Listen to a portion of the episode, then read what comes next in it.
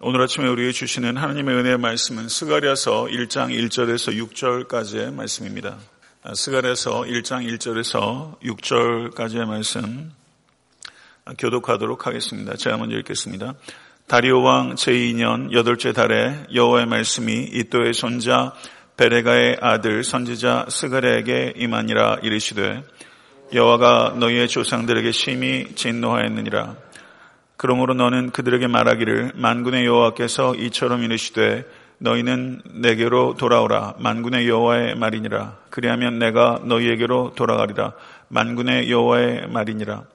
너희 조상들을 본받지 말라. 옛적 선지자들이 그들에게 외쳐 이르되 만군의 여호와께서 이같이 말씀하시기를 너희가 악한 길 악한 행위를 떠나서 돌아오라 하셨다 하나 그들이 듣지 아니하고 내게 귀를 기울이지 아니하였느니라. 여호와의 말이니라. 너의 조상들이 어디 있느냐? 또 선지자들이 영원히 살겠느냐? 내가 나의 종 선지자들에게 명령한 내 말과 내 법도들이 어찌 너희 조상들에게 임하지 아니하였느냐? 그러므로 그들이 돌이켜 이르기를 만군의 여호와께서 우리 길대로 우리 행위대로 우리에게 행하시려고 뜻하신 것을 우리에게 행하셨도다 하였느니라. 아멘. 하나님의 말씀입니다. 네. 음, 스가랴서 1장 1절부터 6절까지의 말씀은 스가랴서 아, 전체 서론에 해당되는 부분이라고 볼 수 있습니다. 한번 본문 내용을 한번 주의 있게 살피면요. 1장 1절을 보게 되면 선지자 스가랴가 누구인지에 대해서 소개하고 있고 2절의 말씀을 보게 되면 이스라엘의 조상에게 하나님께서 심히 진노하셨다라고 언급하고 있고요. 3절과 4절은 스가랴가 스가랴 당시에 이스라엘 백성에게 회개를 요청하는 부분이고 5절과 6절은 이스라엘의 조상도 죽었고 그들에게 하나님의 말씀을 증거한 선지자들도 죽었지만 여호와의 말씀은 살아 있다. 이 말씀을 우리에게 하고 있는 것입니다. 지금 사순절 기간 동안인데 오늘 스가랴서 1장 1절부터 6절까지의 키워드는 한번 보시기 바랍니다. 3절의 아, 말씀을 보게 되면 저를 한번 따라해 보시죠. 너희는 내게로 돌아오라. 내가 너희에게로 돌아가리라. 아, 이 말씀이 스가랴서에 나오는 첫 번째 명령이자 첫 번째 약속인데요. 이것이 하나님의 마음이 저는 여기에 담겨 있다고 생각합니다. 항상 하나님께서는 우리에게 너희는 내게로 돌아오라. 내가 너희에게로 돌아가리라. 내가 너희에게로 돌아가리라. 아, 이 말씀을 우리 깊이 생각하면서 아, 이번 사순절 기간 동안에 여러분과 저의 회개가 형식적인 회개의 수준을 벗어나서 여호와 하나님께로 돌아가는 은혜가 우리 모두에게 있을 수 있게 되 간절히 소원합니다. 모든 회복의 시작은 회개의 회복이고 어, 회개조차 내 의지대로 할 수 없다는 것을 우리가 하나님 앞에 전적으로 어, 고백하면서 성령님께서 그 여러분과 저의 영혼 가운데 임해서 우리가 깨닫지 못하고 고백하지 못했던 죄악들을 발견하고 하나님 앞에 중심으로 통행하는 역사들이 여러분과 저에게 교회 위에 임할 수 있게 되기를 간절히 바랍니다. 1절의 말씀을 보게 되면 다리오 왕 제2년 여덟째 달에 여호의 말씀이 이또의 손자 베레가의 아들 선지자 스가리아에게 임하니라 이렇게 말씀하고 있습니다. 다리오 왕 2년 여덟째 달은 주전 520년 10월에서 11월 경입니다. 성경에서 이렇게 아주 명확하게 때를 그 이야기하는 것은 흔한 경우는 아닙니다. 이것을 통해서 강조하는 것은 하나님은 역사의 하나님이시라는 사실입니다. 우리의 개인사 속에 그리고 인류의 역사 가운데 하나님께서 주인이시고 그리고 이전에도 역사하실 뿐만 아니라 지금도 그리고 영원토록 하나님께서 역사의 주인이심을 믿으시기를 바랍니다. 여기서 보게 되면 스가랴가 이또의 손자요 베레가의 아들이라고 언급하고 있는데요. 에스라서 5장 1절과 6절 14절을 보게 되면 모두 스가랴를 소개하고 있는데 아버지 베레갸에 대한 언급은 두 곳에서 모두 빠져 있고 스가랴를 잇도의 손자라고만 언급하고 있습니다. 아, 왜 그렇게 소개를 했을까라고 봤을 때 아마도 그 스가랴의 부친 이 베레갸는 젊었을 때 요절했던 것으로 보이고 그리고 이 스가랴는 할아버지 이또의 양육을 받았을 가능성이 높기 때문에 베레가에 대한 언급들은 이 에스라에서에서는 생략되었을 것이다. 그래서 이와 같은 것들을 통해서 우리가 스가랴의 가족 력을 조금 우리가 어느 정도 이렇게 가늠해 볼 수 있는 것이다. 이렇게 전 이해할 수 있다고 봅니다.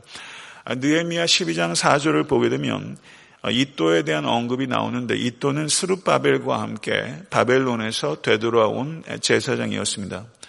그렇게 보면 이 스가랴는 예레미야와 에스겔과 마찬가지로 저들은 제사장이면서 동시에 선지자 역할을 했던 사람이죠.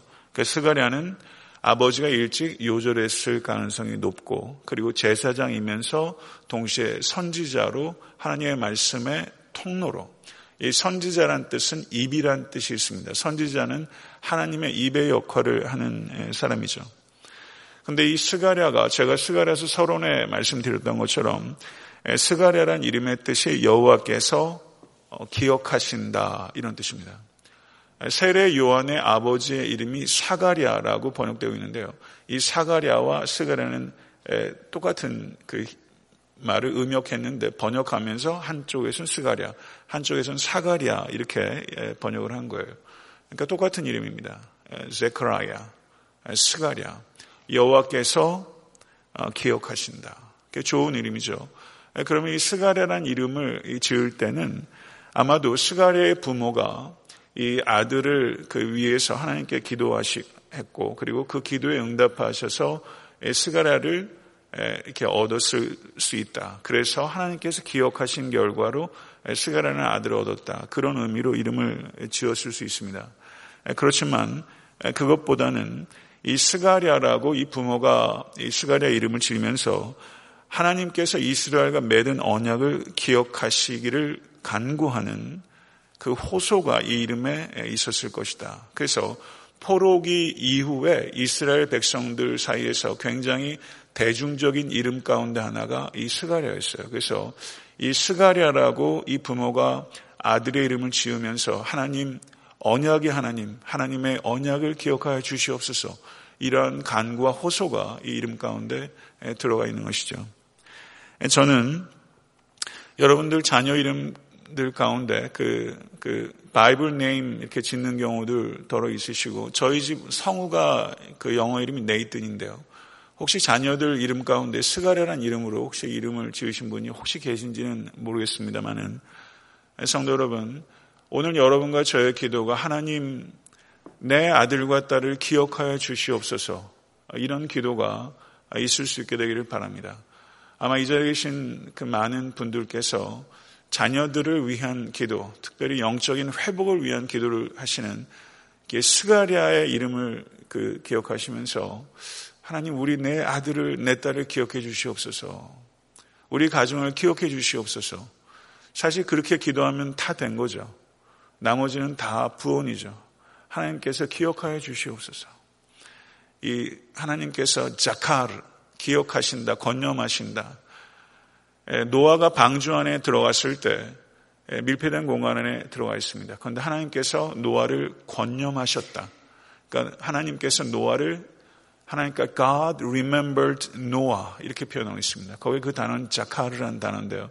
하나님께서 노아를 기억하신 것처럼 하나님께서 지금 이 자리에 계신 한 분한 한 분을 기억하시고 여러분의 자녀를 기억하신다는 것을 기억하실 수 있길 간절히 바랍니다.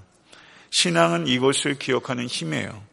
근데 우리가 하루를 살면서도 하나님께서 나를 기억하신다는 사실을 세상의 그 큰 파도 앞에서 얼마나 잊어버릴 때가 많은지 몰라요. 이것을 기억하는 기억을 회복시키시는 여러분과 제가 될 수 있게 되기를 간절히 바랍니다. 이 스가랴의 사역은 이 스가랴의 이름과 매우 부합해요. 스가랴 선지자는 이스라엘 백성들에게 하나님께서 맺은 언약을 기억하라. 하나님께서는 그 언약을 지키시는 하나님이시다라고 이스라엘 백성들을 격려하는 동시에 예적 선지자들에게 주었던 하나님의 메시지를 기억하고 그 말씀에 순종하라고 요청하는 것이죠. 그래서 이 스가랴 선지자의 사역의 핵심은 격려요, 하나는 권면인 것입니다. 2절의 말씀을 보시기 바랍니다. 2절의 말씀을 보시게 되면 나 여호와가 너희 조상들에게 심히 진노하였느니라. 하나님은 진노의 하나님이심을 믿으시기를 바랍니다. 우리가 하나님을 사랑의 하나님으로만 지나치게 편향되게 이해하고 있는 것이 우리의 신앙의 무력함을 가져오는 중요한 이유입니다. 성경에 하나님의 진노에 대한 언급이 구약 성경에 약 580번 등장합니다. 하나님의 성품 가운데 가장 대표적인 성품 가운데 하나가 바로 하나님은 진노하시는 하나님이라는 거예요. 예수님께서는 요한복음 3장 36절에 아들을 믿는 자는 영생이 있고 아들을 순종치 아니하는 자는 영생을 보지 못하고 도리어 하나님의 진노가 그 위에 머물러 있느니라. wrath of God.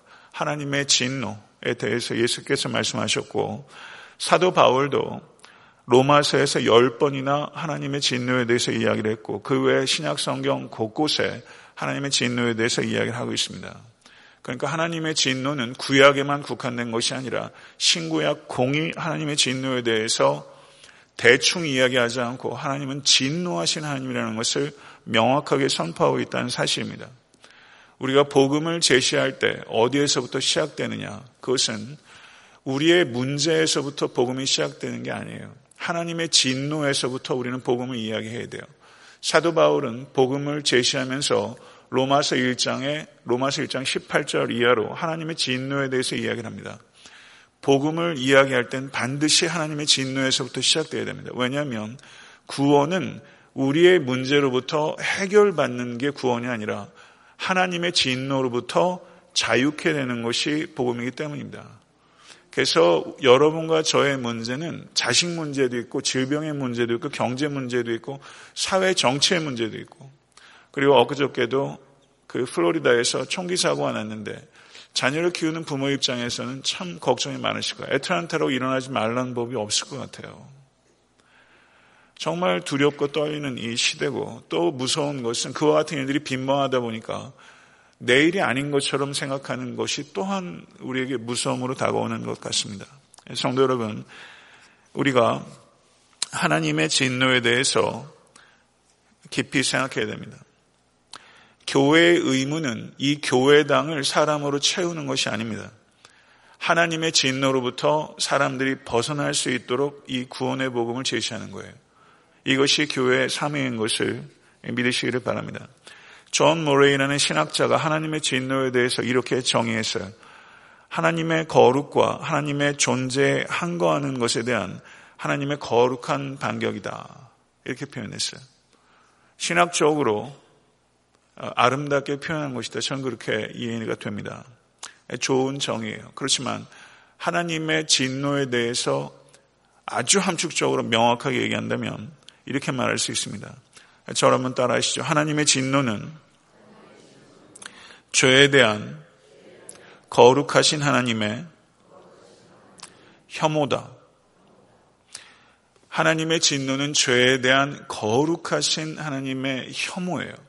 그렇기 때문에 하나님의 진노는 하나님의 거룩의 일부요, 하나님의 영광의 일부입니다. 죄에 대해서 혐오하지 않는 하나님을 우리가 어찌 신뢰할 수 있겠습니까? 진노하신 하나님을 성도 여러분 찬양하실 수 있기를 바랍니다. 우리는 십자가를 보면서 이신층의 복음을 잘못 이해해 왔어요. 이신층의 복음을 우리가 가볍게 생각해 왔어요. 십자가는 하나님의 사랑만 얘기하는 것이 아니라 하나님의 진노에 대해서 이야기하고 있습니다. 그의 독생자를 죽이실 만큼 하나님의, 하나님은 죄에 대해서 혐오하신다는 것을 우리는 십자가를 통해서 봐야 됩니다. 십자가를 우리가 감상주의, 감상적으로만 바라보는 것. 이것은 십자가에 모욕을 가하는 거예요. 우리는 십자가를 감상적으로 볼 것이 아니라 이 십자가를 통해서 하나님의 진노가 얼마나 무서운지, 죄에 대한 하나님의 진노가 얼마나 무서운지, 그리고 죄인에 대한 하나님의 사랑이 얼마나 큰지 이 두 가지를 우리는 봐야 되는 것입니다. 이 십자가는 하나님이 누구신지를 나타낼 뿐만 아니라 인간이 누구인지를 나타내는 거예요. 인간이 얼마나 죄된 존재인지, 인간이 얼마나 귀한 존재인지, 이 두 가지를 십자가는 공이 동시에 계시하는 것입니다. 성도 여러분, 여러분과 저는 참 죄된 존재입니다. 그리고 참 귀한 존재입니다. 하나님의 진노의 크기를 이해하는 만큼 우리는 하나님의 사랑의 크기를 이해할 수 있어요. 여러분과 제가 하나님의 사랑을 감성적으로 이해하는 측면이 분명히 많이 있어요. 그 이유는 하나님의 진노에 대한 묵상이 매우 천박하기 때문입니다. 하나님의 죄에 대해서 얼마나 혐오하신지를 깊이 깨닫고 여러분과 저는 죄에 대한 혐오를 가져야 합니다. 우리는 죄된 분노는 버려야 되지만 거룩한 분노는 가져야 합니다. 죄에 대해서 맹렬하게 분노할 수 있는 여러분과 제가 될 수 있기를 간절히 바라고 그리고 죄를 떠나실 수 있는 여러분과 제가 될 수 있기를 간절히 바랍니다. 3절과 4절을 보게 되면 회개를 요청하고 있는데요. 3절과 4절 다시 한번 같이 한번 읽어보도록 하겠습니다. 그러므로 너는 그들에게 말하기를 만군의 여호와께서 이처럼 이르시되 너희는 내게로 돌아오라 만군의 여호와의 말이니라 그리하면 내가 너희에게로 돌아가리라 만군의 여호와의 말이니라 너희 조상들을 본받지 말라 예적 선지자들이 그들에게 외쳐 이르되 만군의 여호와께서 이같이 말씀하시기를 너희가 악한 길 악한 길을 떠나서 돌아오라 하셨다나 그들이 듣지 아니하고 내게 귀를 기울이지 아니하였느니라 여호와의 말이니라 아멘. 여기에서 보게 되면요. 아까 말씀드린 대로 이 스가랴서 1장 1절부터 6절까지의 핵심은 너희는 내게로 돌아오라. 내가 너희에게로 돌아가리라. 믿으십니까? 저는 여기에서 하나님께서 우리에게 얼마나 돌아오고 싶어 하시는지 하나님의 마음을 여러분과 제가 깨달을 수 있게 되길 바랍니다. 여기에서 보게 되면 또 하나 중요하게 강조되는 것이 만군의 여호와의 말이니라. 3절의 말입니다. 그리고 3절 뒤에도 만군의 여호와의 말이니라. 그렇죠? 그리고 4절을 보세요. 4절 제일 뒤에 거기는 여호와의 말이니라. 만군의 여호와의 말이니라라고 말하고 있지 않지만 여호와의 말이니라. 이렇게 말하고 있죠. 보고 계십니까?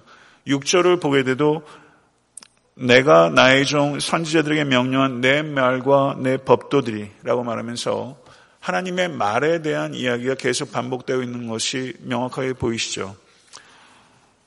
여호와의 말이니라 만군의 여호와의 말이니라 여기에서 만군의 여호와란 말이 구약 성경 전체에 249번이 등장합니다.